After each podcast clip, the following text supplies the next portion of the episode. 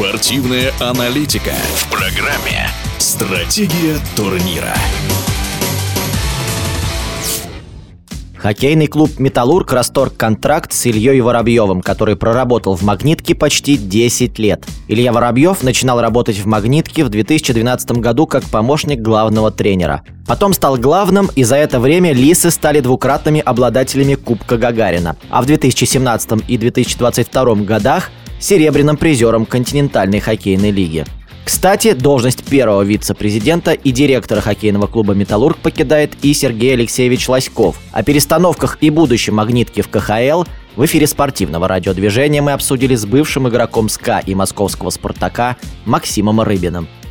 Наверное, не могу сказать, что уход был неожиданный. Наверное, руководители сделали такой вывод, хотя для меня не очень понятно, почему все-таки игроки не играли. Я бы не стал бы винить тренера. Я считаю, что Воробьев достаточно хорошо отработал свою работу и в течение сезона, да, были спады, но были и мощные подъемы, когда команда набирала несколько игр подряд очки. Поэтому я бы все-таки бы искал причину, почему ребята играли столь без зуба. Никогда магнитку я не видел э, такую достаточно совсем слабую игру.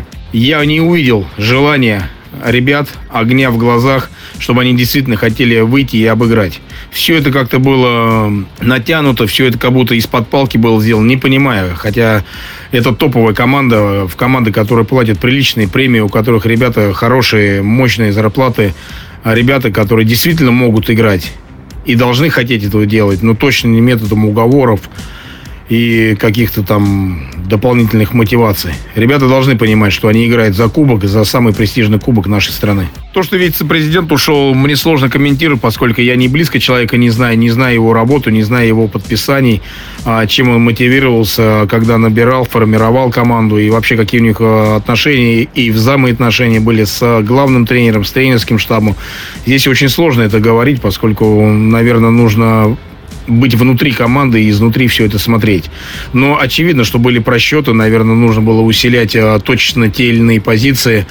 А, может быть, центральная линия должна быть более мощно сыграть. Защитники достаточно легкие голы пропускали.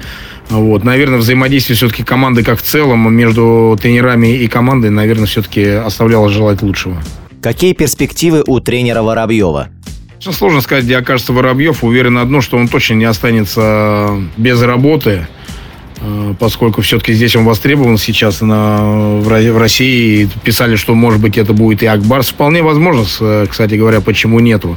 Ну, а тот, кто может заменить его, сватают активно Разина, наверное, тоже имеет право жить, но сложно будет сказать, как будет он работать с другими командами. Все-таки не Череповец, где эта команда управляемая, где тебя немножко побаиваются и так далее. Здесь немножко другой склад, уже другие другие руководители, которые могут вмешиваться в работу, подсказывать, еще что-то, как это у нас часто бывает в нашем российском хоккее. Но, с другой стороны, Магнитка прекрасно знает Разина, знает его и как хоккеиста, теперь могут знать его и как тренера, поэтому думаю, что определенный карбланш у него будет. Ну, а во что все это выльется, мы уже увидим в будущем сезоне. В эфире спортивного радиодвижения был Максим Рыбин.